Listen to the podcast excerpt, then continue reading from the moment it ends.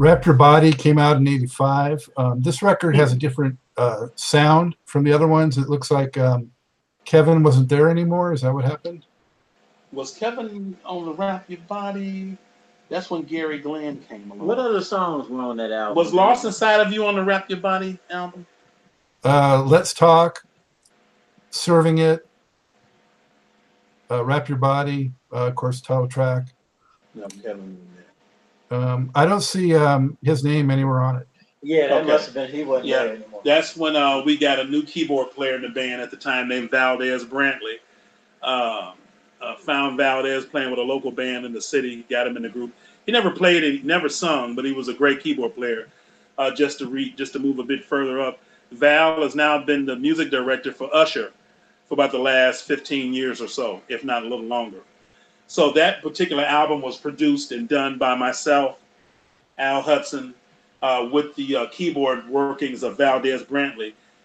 we also had um, name name a couple of other songs on that about maybe I've been ballads. Um, Believe in Me, uh, More Than Friends, Less Than Lovers. Okay, okay, yeah. That, that actually that was done by myself, Al, and somewhat of Valdez Brantley, because I was getting ready to mention the Gary Glenn, but Gary Glenn was probably prior to that.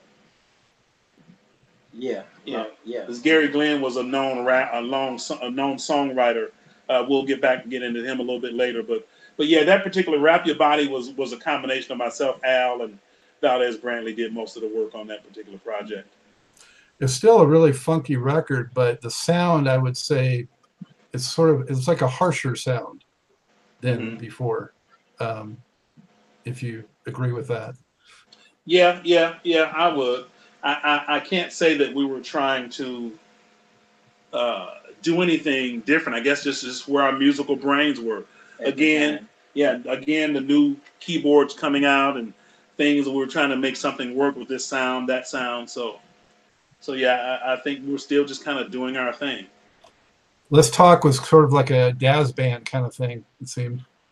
Yeah, that was one of my creations, which was a song, Oh, a yeah, record that oh, was yeah. be, that was before its time. Right. Uh, the song went into the record company as titled "Let's Talk About Sex." It comes back as "Let's Talk."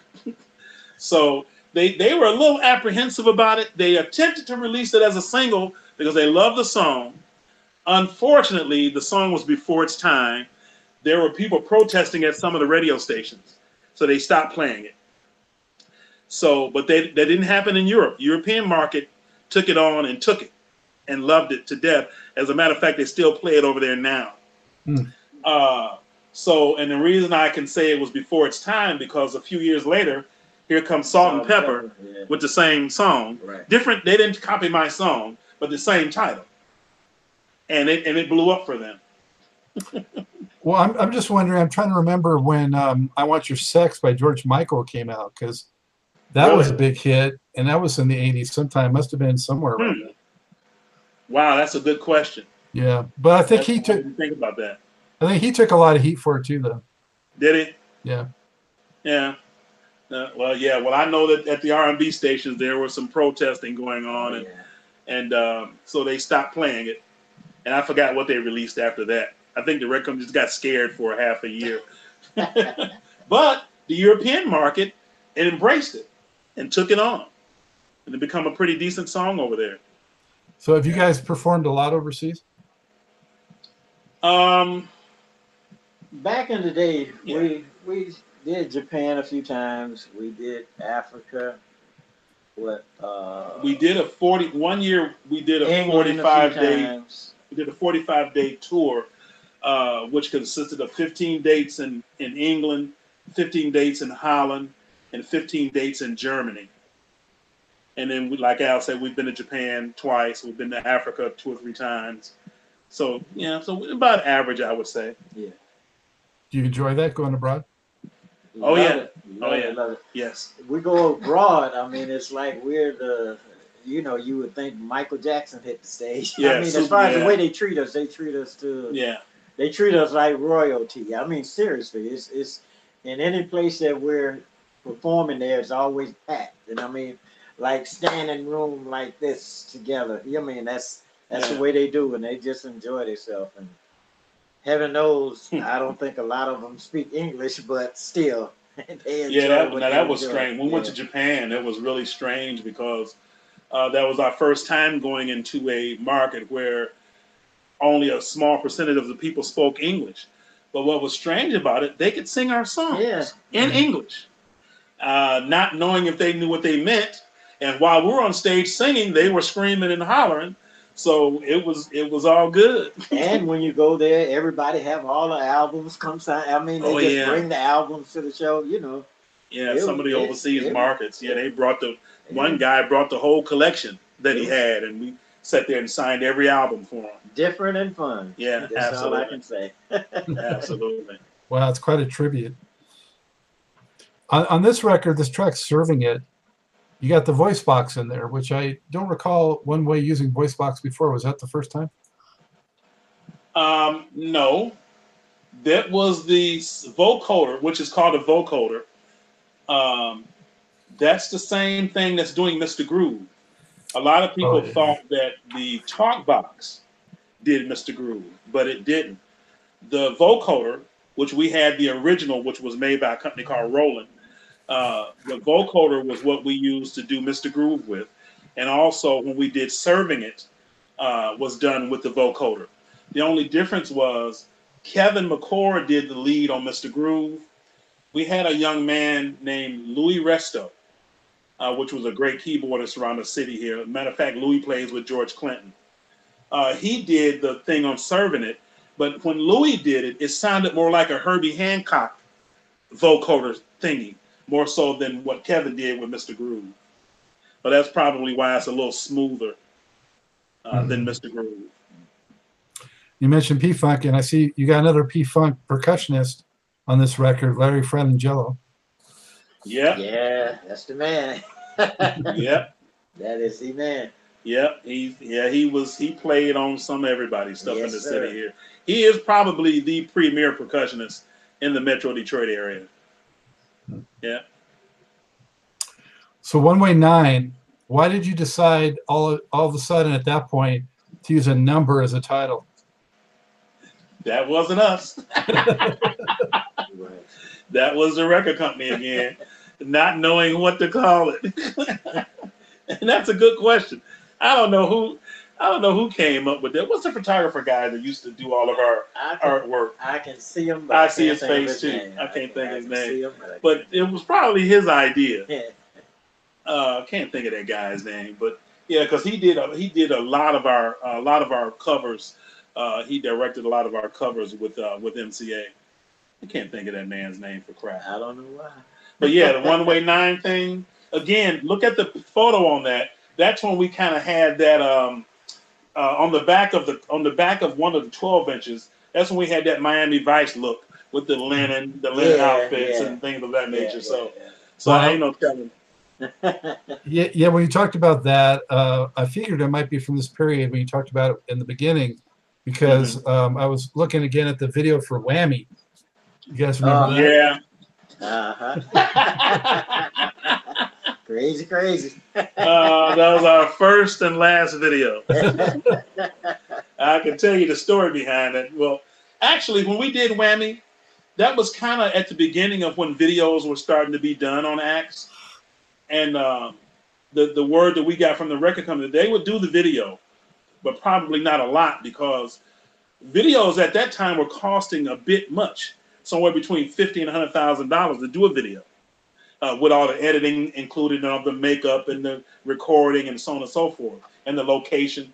So um, they did that. They did that one video on us and never did another one because they said the thing was they couldn't make any money off of them, you know, and it didn't really have at the time also uh, MTV and VH1 was not a big to do, so there was no outlet, uh, just a very minor outlet for music videos back then. So they said due to the fact that they couldn't make any, it wouldn't enhance the record sale. They didn't think, uh, so they wasn't really doing a whole lot of videos after that. But we see where they ended up at. now they say they can't sell a record without doing a video. Mhm. So So yeah, so Whammy was uh it was a it was a fun thing to do, and our kids and grandkids are kind of laughing at it now, but they're watching it every other day. Was was that inspired at all by like Super Freak or something like that, or was sort of in that vein a little bit musically? Um, I don't think so. Um, myself and Valdez Brantley did the track, and Al and I did the the vocal arrangements on it. Um, and it just kind of came to it. Just kind of, and that was a, that was a project that um, that Diodato produced. So it just kind of came to be what it was. And also, that was the first. Was this the first? This might have been let me see. This might have been the first album that we sequenced. Hmm. The One Way Nine. One Way Nine is the one that Diodato was on. That was the first album that we, I believe that was the first album that we actually sequenced, even though we had drum machines and things of that nature on some of the earlier stuff. Most of the keyboard stuff was played actually live in the studio. But on that on this particular album, I would say about 99% of the tracks were sequenced on the One Way Nine album, and that was our first introduction to uh, to a sequencer, which was introduced to us by Diodato. You guys had your last big hit on this record, uh, which was "You Better Quit." What do you remember about that one? Well, it, again, it- I don't mean to out talk out, but it went into the record company as "You Ought to Quit." right. Then, then you better quit. Right? They, I guess they call themselves correcting our English. It comes back on the album as "You Better Quit." Go ahead, It was it was a good song though. You know, it was fun doing it, and uh, I guess the storyline, you know, was pretty deep or something that I thought would be pretty catchy. You know, you know how women are, and they like for you to like to make them feel like they in charge, and you better Right, right, quit right, with your jive and Right. all that type of stuff. You know? That also introduced uh, a, a new addition to the band, uh, which was Jeanette Jackson. At the time, her name was Jeanette Mack, but she's Right. since married. Mm. But that's her doing the lead uh, on on that particular cut with Al, which uh, she's a very good singer. Uh, if you listen to her in solo, uh, singing just outright, she sounds exactly like Phyllis Hyman. Yeah, Phyllis Hyman. Yeah, and that was her. That was her go-to singer back in the day before she had a recording career. You know, back at that time, there were so many um, R&B and dance tracks coming out that sort of had that formula, if you will, sort of like the up-tempo R&B with the female vocal out front. You know, your, Mhm. your Starpoints and your Lisa Lisas and exposés and the stuff Flyte Tyme was producing. And hmm why do you think it was so popular then? It was like a real trend, wasn't it? Yeah, I, I, can't. Yeah, I think it was. I can't say why, uh, but the only thing I noticed that, and it, and it still kind of happened in the beginning of the hip hop era. Yeah, for a few years, all the guy groups were, were hitting and doing things, and a female would get a hit. Then all of a sudden, for the next year or two, a lot of lady vocalists were, were hitting. So I, I can't tell can't tell you why because that was uh, kind of the era for the for the lady group singer thinging. Yeah. So Al, how did you feel about that when the women were being pushed out front more? Did you feel like, hey, give, give a brother a break, you know, or, or, or are you good with it? Uh, it's it's okay with me. I, I was for anything. I wasn't a complainer. I just I just enjoy doing what I do. But I understand what you're saying as far as the ladies go. Yeah. And that record definitely you mentioned earlier, but overall I would say had a more mainstream pop R&B kind of feel than the other albums. hmm Yeah. Yeah, they did. Yeah. So what happened? You guys changed labels after that, went to Capitol and what, what took place um, around that time? Well, I know Capitol did a lot of changing after we, you know, went over to Capitol. It was a lot of, you know, top the people at the top of the board. It was a lot of changes that went on, and I think we got kind of lost in the shuffle. Well, yeah, I also wanted to know why did we change over from MCA to Capitol? Uh, and as far as I remember, is that our contract with MCA was up at the time. Capitol Records had been pursuing us for quite some time. I would say for maybe at least two years or so, because every now and then we would see some of their guys pop up at some of our shows and things of that nature, and they were always kind of huddled up around our manager, kind of whispering and talking. And um, so I don't know, I can't say what made this was after Al Perkins' death, though. His wife took over after he passed away. Something going on. I'm gonna step out for one second. Um, uh, Okay, yeah, I was gonna ask who Irene was, but obviously his wife. Yeah, that was Al Perkins' wife, and she kind of took over the business after he passed away. Um, so, um, so I don't, I can't say why she switched over uh, because we we could have re-signed with MCA uh, because the good thing about us was that uh, we were one of three, four acts that we were one of the only four acts that got switched over from ABC to MCA, which was us, BB King, the Dramatics, and Chaka Khan and Rufus. So, so we still had a little stint with MCA. They still kind of loved us, and and they were still putting the money behind the records and stuff. So, I can't say why she switched us over uh, from MCA to uh, to uh, Capitol. Also, at that time too, uh, Jheryl Busby and Louil Silas was running the company, in which they had acquired New Edition, which um, I'm not sure if they were starting to put more money or more budget money into New Edition stuff than they did any of the other acts. I never paid a heck of a lot of attention back then uh, to the business part, but um, but um, that could have had something to do with it. Uh, them wanting to maybe redo the deal at a lower budget or something to that degree, and then we went over on over to Capitol Records. Ironically, it was called A New Beginning with Capitol Records, and it ended up being the last record. So, um, absolutely. I, I, Yeah, we- Al, Al, you were indicating that you guys didn't really have the support and that kind of thing there. Um, how, you, you still had some pretty good tracks on there. I mean, get on, uh, get up off it is a good cut. Right. Um, you have Let's Talk. This time is a ballad, which uh, Yeah, yeah, yeah, yeah, yeah, yeah. uh, Pleasure Seeker was pretty good. Oh, okay. Yeah, good. yeah. So, um, what happened? And you're not my problem anymore. That was another bad. I don't I don't know where in the heck we were. I don't know what we were trying to do when we did that particular project. Um, I can't even tell you because I, you know, we had say say say. Yeah. But you had told me about the personnel Yeah, why they? Yeah, I can I can tell you why we ended up not being with Capitol anymore after that. But but what made us do that particular album, the, the the songs that were on it. Um, thinking about it, I can't say for sure, but Al has always been uh, a non-selfish person uh, to the degree where if he think, and he's still that way today, if you think he's getting too much attention away from some of the other members of the organization, he'll kind of slide back and let somebody else have the spotlight for a minute. And that's just the way he is.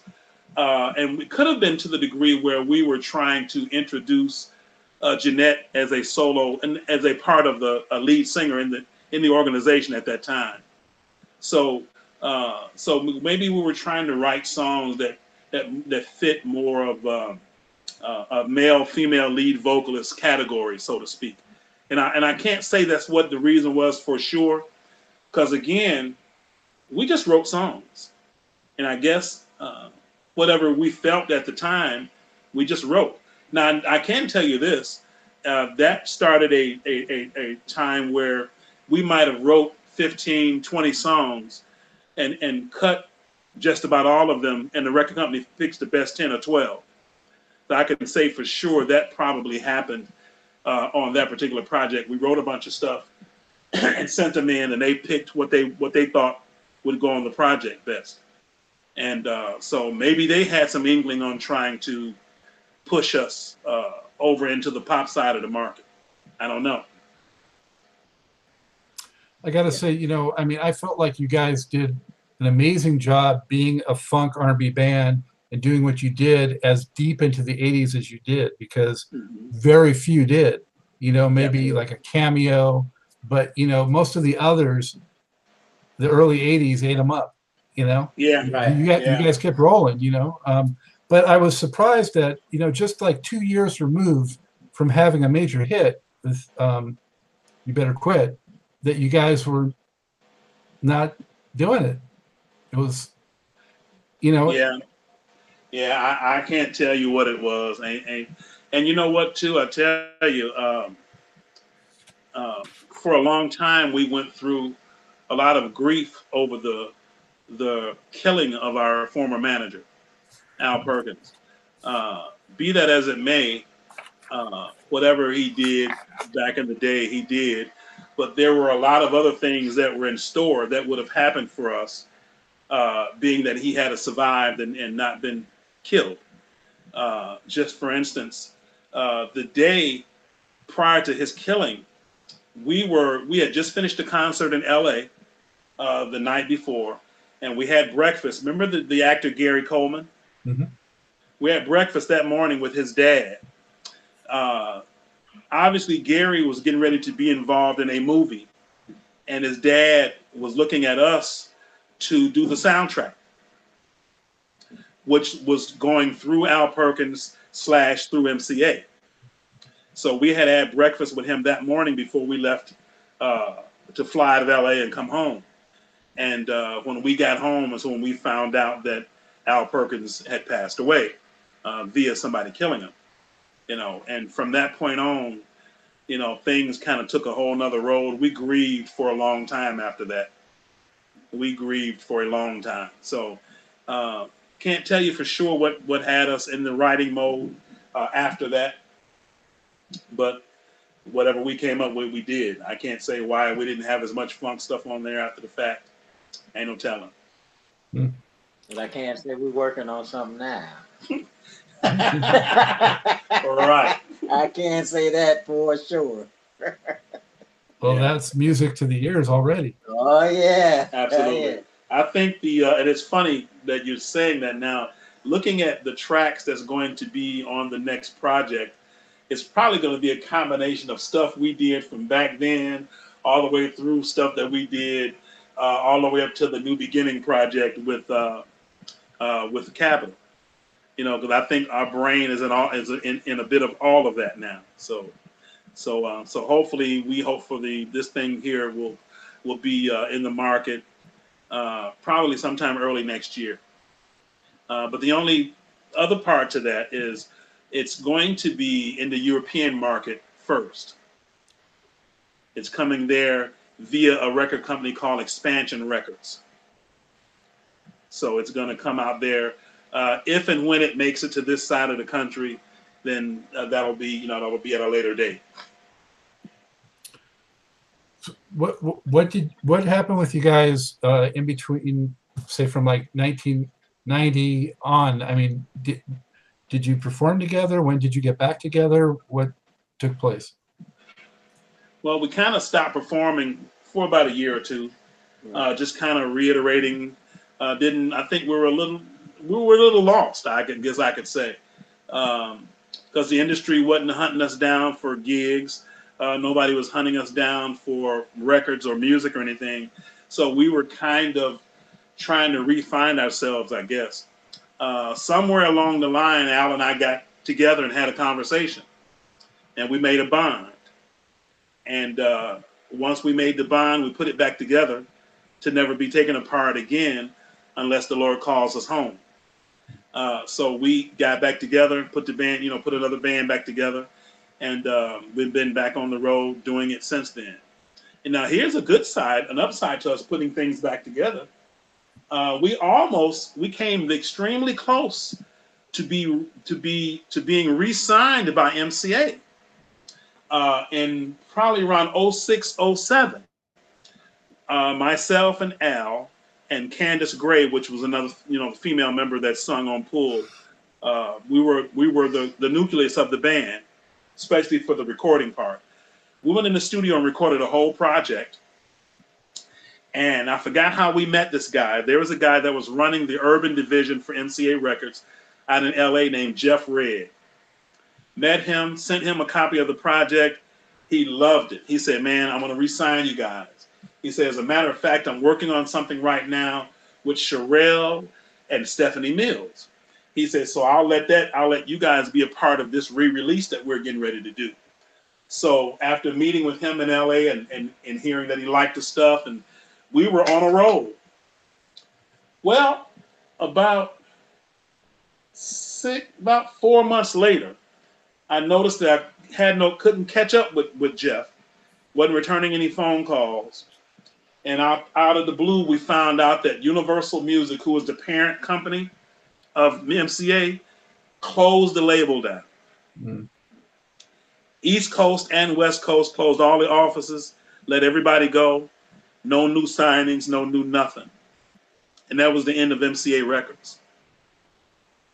So we put the, the, the songs that we had, we just put them in the can and left them there.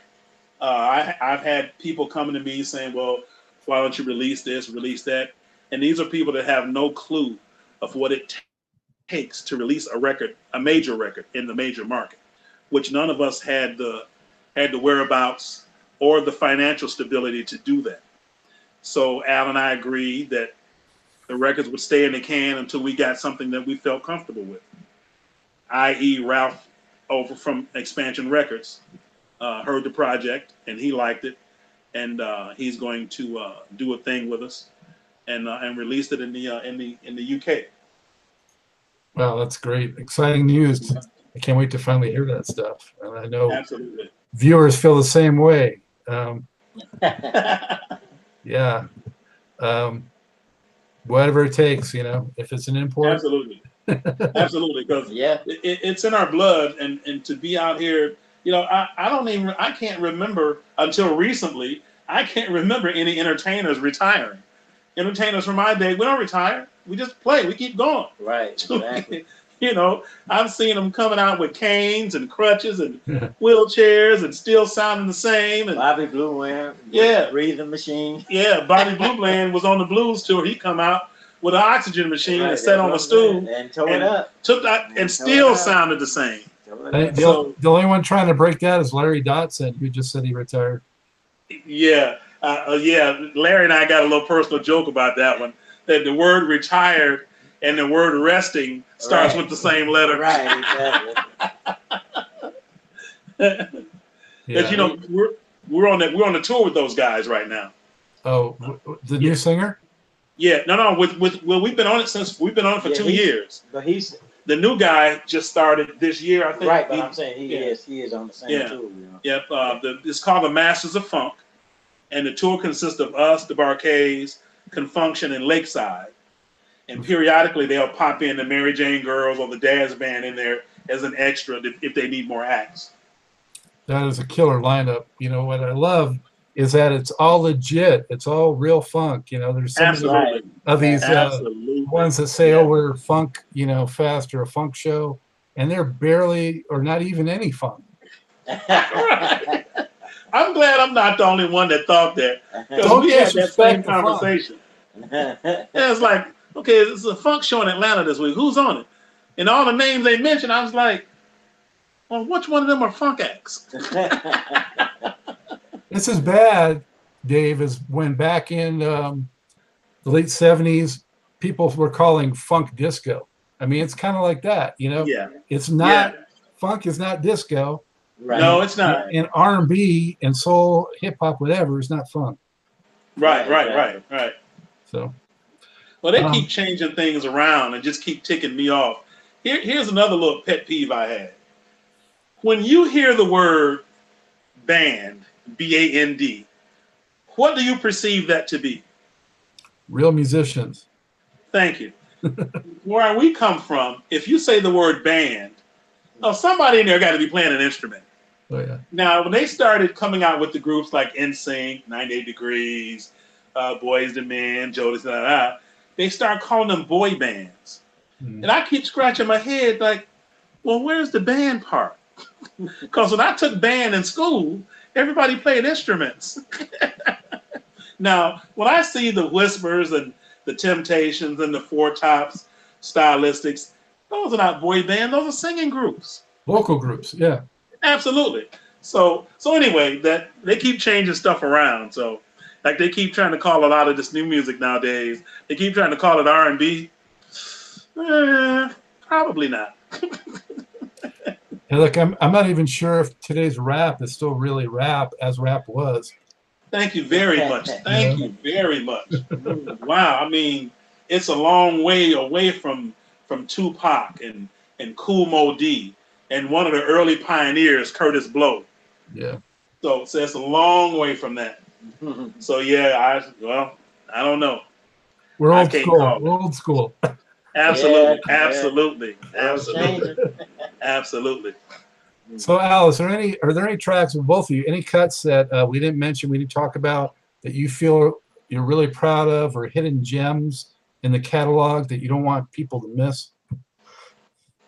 Well, I, I, with myself, it's not just the funk, it's some of the ballads, you know, mm-hmm. that I, I like a lot, especially the song Some in the Past. You know, it meant a lot to me, you know, for the song itself and what it was really about and who it was really about. So, you know, I know, I know when we talk about funk all the time, mm-hmm. which we are a funk band, but you know, I'm more on the the little soft side of some of the music too. You know what I'm saying? So He's a singer. There's two ways to get your groove on. They're both important. yeah, there Absolutely. There you There go. There you go. That's what I'm. There you go. There You, you you go. explained it all just like that. There you go. There you go. yeah, for sure. Um, Dave, what's the uh, guitar part or solo or something that you're the most proud of? Hmm. Probably a combination of Mr. Groove and Cutie Pie. Yep, I, I, um, I, I like Pocket. Um, with the exception of songs that I played acoustic guitar on, because acoustic guitar is a big love of mine, also, for, especially for ballads. Even though I've taken a couple of mid-tempo songs and did some rhythm licks on acoustic guitar, um, I like pocket. Pocket music is to me it's never ending. I could play it forever and never get tired. So so I, I would say Cutie Pie and Mr. Groove because those are strokes um, that I liked uh, that has a, a, a pocket, you know. And and uh, again with that, I've had cats come along and ask me what what makes it how do I make it sound like I make it sound? And um, something they used to call back in the olden days with the old back porch guitar guys, they used to call something called chicken scratch. Well, if you listen to some of the guitar licks I've played, especially on Cutie Pie and Mr. Groove, a part of the chord is that chicken scratch that's in there also, which helps create a under rhythm uh, along with the guitar part. So you hear the chord going chank, chank, chank, chank, chank. Underneath that is going chank it, chank it, chank it, chank. So that everything on the upbeat, so to speak, is the little scratching that's going along with the chord, which makes the pocket, uh, and which makes it lock to the groove. So yeah, I would say Cutie Pie and, and Mr. Groove probably. And Alice, is there any uh, uh, single vocal performance that you feel most proud of? Uh, a song. I I don't know if you know it, but it was a song called "If I Knew." Which which album do you know? You know which album I was Uh, on, but uh, I it, it was this real I, song I know the myself. song. And the other guy who's in the group with us, his name is Tony Lippert, but we call him Diamond. Something that we do together, and I Mhm. I think the vocals on there are like real strong, and you know it's it's like a s- song that I love, but a song that was never you know really out there. But Mhm. I felt real good about the performance of it. I'm gonna go back and listen to that one again. Viewers do the same. Al, sa- There you Al go. Oh says it. yeah. right. There you go. Um, you know, one thing that's frustrating to me, we talked about a little bit earlier, was that um, one way, you know, the record labels were slow to get the records onto CDs, and a lot of them were out of print, hard to find for a while. I still feel like the group has not gotten its justice, um, you know, in having a box set or having the proper type of treatment of the back catalog. How do you gentlemen feel about that? Well, there is, or there was, or I, how can I, how can I reiterate that? There is five greatest hits CDs on the market that was released by MCA. They actually released it on the Krylus. I mean, that was released by Universal. It was released on the Krylus label. Um, um, and and the only thing we didn't like about the release of those greatest hit packages, uh, and I guess they were trying to sell more records, so to speak, but they never had all the best things on one CD. They'll put out the first greatest hits package. It may have two or three of the big hits and a bunch of what we call B sides. Same thing they did with all five of them. They never had one that had everything good on all the on all the on, on, on one record, so to speak. So that was the only thing that we had we had an issue about. But again, we had no say so in the release of uh, of of that project, so to speak. Well, I still say there's definitely a need in the market for a comprehensive treatment out there um, Mhm. that includes it all together. And I'll be first in line to pick one up. hmm Absolutely. Um, Now we did. You won't be first in line to pick one up. You'll be first in line for us to send it to you. if I'm hearing the right thing. Absolutely. Um, we we were blessed. Not to uh, cut you off, ahead. but soon as we send it to you, we'll give you a few days and then we want to get your input. oh, you bet. Yeah. Okay, cool. Sounds Um, we, we we were blessed with the um, what did they call the, the the CD that they put out on all their was it Millennium. Yeah. Millennium uh-huh. package. Yeah. Now we did do a, they did put us on do a, a Millennium collection with us uh, on on one project. I mean on, on on some on some of the older hits. But again, even with the Millennium collection, they they didn't put all of the major songs on the package, and we could never wonder why. At least that was because they like when they released that, they always give that one like a two year run, and they could have since it was probably the last one that they're going to do they could have put all of the major hits uh, on that particular uh, collection. Or if they weren't sure, they could have contacted us, and we could have told them which ones the public really, really liked. You know, Imagine doing that. have been the passage. Eh, yeah, thank you, thank you. How come no live album ever? Don't know. yeah, I don't know. Yeah, I would We- love to. yeah, we did one live recording, but it was done via a radio show called Westwood One. Uh, it was recorded at the Fox Theater in San Diego, and they just played it on the. Uh, you know, they used it for the Westwood One had a Saturday radio show where they would feature a live concert uh, with with different R and B acts uh, uh, per se, and we did that one thing with them, uh, but never a live CD to be released. Hmm. Well, Somebody there's needs to do one now. Yeah, there you go.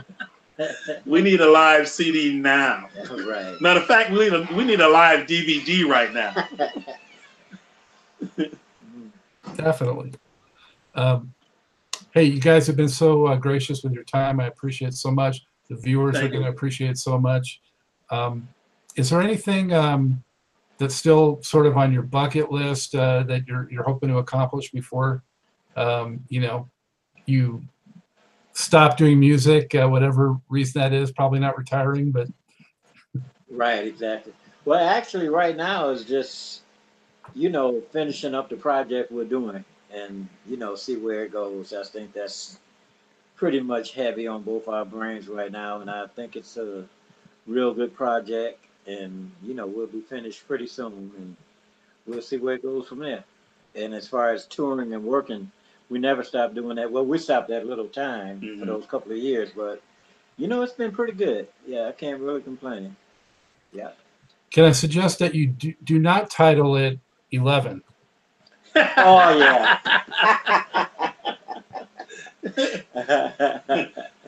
Yeah, that yeah, yeah. As a matter of fact, we have no title for the album as of yet. I got a good title still here. Right, that's a good one. That's a good one. I got um I got two things on my bucket list, but they're with the same person. I'd like to sit and have a conversation with Quincy Jones. Hmm. and I'd like to be in a recording session, a recording session, watching Quincy Jones. That is something that I've always uh, had on uh, on my mind. I just like to see how he works, and and what how his brain thinks in in the stu- in the recording studio. Have you ever met him? No, I have not. Which that would have been, whew, that outside of meeting James Brown, that would probably be the other person that I would really love to meet, sit and talk to, would be Quincy Jones. Uh, and not to get long on him, but over the years, uh, I've learned where he comes from, along with a bunch of other musicians that came from the same thing. A lot of those cats were bred and brought up in the Miles Davis in Miles Davis's band, which I wasn't aware of that, including Herbie Hancock. And uh, we know Miles Davis, uh, his thought process. I don't think anybody could could get into his brain of how he thought about music. I, I did see an interview with Herbie Hancock, and one thing Herbie said he liked about Miles is he never let them rehearse a song. He would get them and show them the song, and that would be it he said that that Miles Davis wanted the song to sound how they felt that particular night. So he said they would never do a song the exact same way in, in, in a consecutive number of nights. Mm-hmm. So yeah, so to, to meet Quincy, and, and I'm thinking if I talk to him, I'm I'm probably listening to him and Miles Davis and Charlie Parker and Herbie and all them guys combined in just inside of Quincy's brain. So yeah, Quincy Jones for me. That's so many great. record, Not a musician, but Magic Johnson for me. That's Wow. my buddy. We used to do a lot of shows for Magic, and I lost touch with him. But oh Look yeah, at. I, am looking right yeah. But that is my good buddy. I would love to be in touch with him again. Yeah, Showtime, baby. yeah, Absolutely. yeah. Absolutely. Well, so many great uh, funk acts came from Miles Davis camp too, like um, Michael Henderson and Mtume and Herbie and And see, I didn't I wasn't aware of the Michael Henderson Michael Henderson and Mtume situation. Yeah, they Wow. were part of the band that did the uh, funk stuff in the early '70s with Miles. Wow. Wow. Okay. Yeah. Okay. Okay. So what's funny too is about Miles Davis is every quote I ever see or if someone tells a story, every every sentence has MF in it. The guy was too I can, yeah, I, I can see that. I can see that. Well, I had Larry Dunn on this show, mm-hmm. and he said that his biggest thrill was when he was 19. Miles Davis told him, like, "Good job, kid." Wow. That's deep. Yeah. That's deep. yeah, that is That's deep. for sure.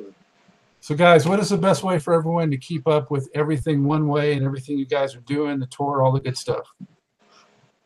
I'm sorry, I, I missed The that. best way to keep up with Oh. Tour and you know stuff that's Uh, we have a Facebook page uh, that a couple of our members keep updated, um, and it's actually Al Hudson One Way without the word "and." Al Hudson One Way, uh, and that's I guess that's how you log on. I've, I, I'm not in, I'm not on Facebook personally. I don't have time, but uh, but yeah, um, a lot of people keep up with our with our whereabouts and what to dos and what we've done lately on our Facebook page. And again, the Facebook page is Al Hudson One Way. And uh, we post uh, like some clips of some current shows we've done. Anything we got coming up uh, is generally posted. We go on a 10 city tour, which starts September 29th, uh, which will leak over into next year. Um, I can't remember the name. The name of the tour is something the funky way, something I can't remember. But it's some cats out on the West Coast that's doing uh, a 10 city tour with us, Lakeside, Mary Jane Girls, Climax, I think. I think Climax is on that show. And it's funny, they, and it's they actually the Delfonics is on the show too. It's on this gig. The Delfonics is How, how many of those guys are left? the Delfonics. Yeah. Uh, I'm not sure. Hmm. I think it might be one. It might be one um, One original. one original. So, hey, any uh, other message? Uh, just final word you want to get out to your fans? No, I just want to thank you for spending time with us, and you know, and I like, you know, learn a lot of knowledge from you as well. You know, it's been a good conversation. Absolutely. And well thing for me. appreciated, very much. Well Thank you much. Yeah. Thank you so much, guys. I wish you the best of luck, continued success in what you're doing right now, and uh, can't wait to hear some music and hope to see you play one day too. Oh, oh yeah, the tour is called Back to the Funky Life. Uh, okay. Yeah, Yeah, Back to the Funky Life. Yeah. it is. I Yeah. So I had to pull it up on the phone. yeah, so we start off on that on that particular situation September September 29th in a in a town right outside of Victorville called uh, Adelanto. What what city are you in in North Carolina? Charlotte. Charlotte. Okay. Charlotte? Oh, we Okay. used to play Charlotte. Yeah, we- back in the day. Rick James Oh, tours yeah. kept us on the East Yes, Coast, sir. up and down Charlotte, Greenville, Yeah. uh, Roanoke. Uh, we up and down that market when we did the Rick James tour. Yeah, those were the days. Yeah, Yes, sir. that's when a tour was a real a, a real tour. Right. We did eight months with Rick James. Wow. We only came, we made it home three times in eight months. We had a ball, Yes, sir. Wow. Living out of suitcase. and we had more energy then too. You guys are doing well now. I think you're doing fine. Take good care of yourselves. absolutely, Yeah, absolutely. yeah. Well, there you have the ups, downs, and all else in between accounting of the mighty Al Hudson and One Way. It was a kick for me to learn some of the behind the scenes stories and gain such insights into a lot of their irresistible grooves. And let's be real, those guys are just flat out a lot of fun too. Special thanks once again goes out to group namesake Mr. Al Hudson and his right hand man, Mr. Dave Roberson. And again, to manager Cal Spencer for facilitating the interview. Thank you guys, much appreciated. And I'm sure I'm sharing that from the viewers as well. Speaking of the viewers, a sincere thank you to you for your continued interest and support. Be sure to look out for upcoming Truth and Rhythm episodes and catch up with previous installments at funkinstuff.net on YouTube, iTunes, and other leading providers. Subscribe to Truth and Rhythm. Go to the Funkin' Stuff channel on YouTube and click subscribe. If you've already done so, please tell a friend, tell family. We need that support. Show these great artists and this great funk, R&B, and jazz musicians that you love what they did, you love what they're continuing to do. Show that support and that love. And I want to hear from you. Write me at scottg at funkinstuff.net. You should see it on the screen right about now. And let me know what you like, what you maybe don't like so much, and who else you want to see on the show. It's funny, I've been hearing from so many viewers, and uh, I love it, of course. Um, and a lot of the suggestions are, are acts, uh, bands, and, and musicians that I am hot on the trail to get on this show. But um, it's always great to hear, you know, from you guys to know that I'm on the right path and uh, going after who you want to see and find out more about. And with that, for now, as always, this is Scott, Dr. Jake Skullfine, saying, keep on vibrating to the rhythm of the one.